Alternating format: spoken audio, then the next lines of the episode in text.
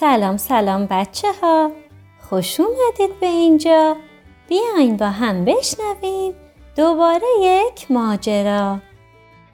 اسم کتاب امروزمون هست حالا چی کار کنیم کانگوروی آبی؟ نویسنده و تصویرگر کتاب اماچیچستر کلارک، مترجم مریم رزاقی و من علما هستم که کتاب رو براتون میخونم. این کتاب متعلق هست به واحد کودک انتشارات زعفران. آماده اید؟ شروع میکنم.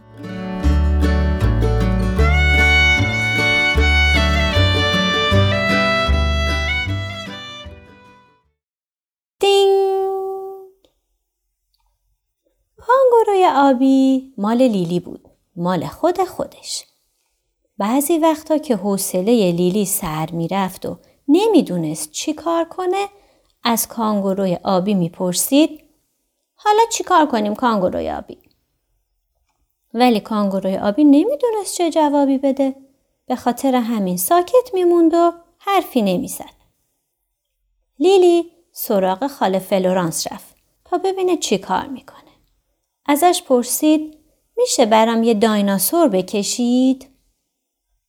خاله فلورانس به لیلی گفت الان نه، شاید بعدم بتونم برات بکشم. لیلی گفت خیلی خوب، باید سعی کنم خودم به تنهایی دایناسور بکشم. لیلی خودش به تنهایی 5 تا دایناسور کشید. و کانگوروی آبی با خودش گفت لیلی چه دختر باهوش و زرنگیه. تو رو هم دوست دارم کانگوروی آبی. لیلی گفت نقاشی دیگه بسه.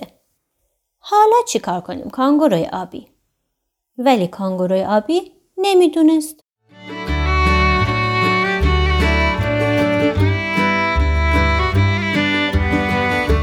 لیلی سراغ خاله جمیما رفت.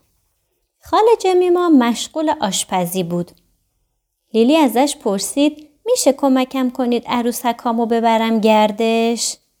اما خاله بهش گفت که الان کار داره و نمیتونه کمکش کنه. لیلی تصمیم گرفت خودش به تنهایی این کار رو انجام بده. لیلی خودش همه ی حیوانای عروسکیش رو کنار هم چید و براشون چای ریخت. کانگوروی آبی هم با خودش گفت لیلی چقدر خوب این کار رو انجام میده.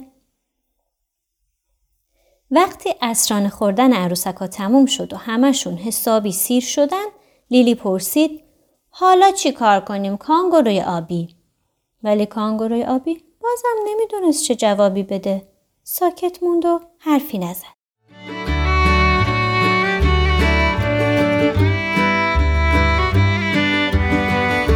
لیلی سراغ مامانش رفت تا ببینه چی کار میکنه. مامان لیلی داشت به عمو جورج کمک میکرد تا ماشین رو بشورن. لیلی از مامانش پرسید مامان میشه این کتابو برام بخونید؟ مامانش جواب داد الان نه، ولی شک ندارم که تو خودت به تنهایی میتونی این کتابو بخونی. با این حال لیلی شک داشت بتونه تنهایی کتاب رو بخونه، اما شروع کرد به خوندن و زود فهمید که این کار رو میتونه انجام بده. کانگوروی آبی هم با خودش گفت خودش به تنهایی همه کتابا رو خوند. کانگوروی آبی خیلی دوست داشت یکی براش کتاب بخونه. یک دفعه لیلی متوجه شد که بیرون داره بارون میباره. داد زد یکی کمکم کنه تا عروسکامو بیارم توی خونه. اما هیچ کس به کمکش نیومد. لیلی با خودش گفت بازم باید خودم تنهایی این کارو بکنم. لیلی همه عروسکای خیسو توی چرخ دستیش گذاشت و بود برگشت خونه. بعد عروسکاش رو روی رادیاتور گرم گذاشت تا خشک بشن.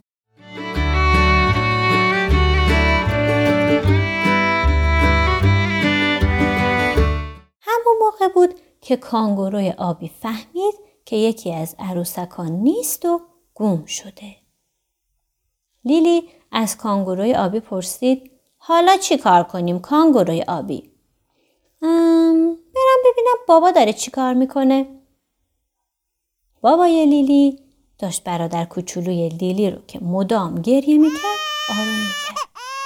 بابا به لیلی گفت وای لیلی حالا چی کار کنی؟ لیلی به بابا گفت من براش کتاب میخونم. بابا با تعجب پرسید مگه تو بلدی به تنهایی کتاب بخونی؟ لیلی جواب داد بله خودم به تنهایی همه کتابا رو میخونم. برادر کوچولوی لیلی خیلی زود خوابش برد. بابا هم به لیلی گفت ممنونم لیلی تو دختر باهوشی هستی. نمیدونم اگه تو نبودی من چی کار میکردم. اون شب وقتی مامان لیلی اونو توی تخت خوابش میذاشت بهش گفت ممنونم که امروز اینقدر دختر خوبی بودی. و کانگوروی آبی با خودش فکر کرد لیلی خرس کوچولو رو فراموش کرده. حالا چی کار کنیم؟ اما لیلی خوابش برده بود. برای همین جواب کانگوروی آبی رو نداد. وقتی همه خوابیدن و خونه ساکت شد کانگوروی آبی از تخت پایین پرید. با خودش گفت من تنهایی میرم و خرس کوچولو رو نجات میدم.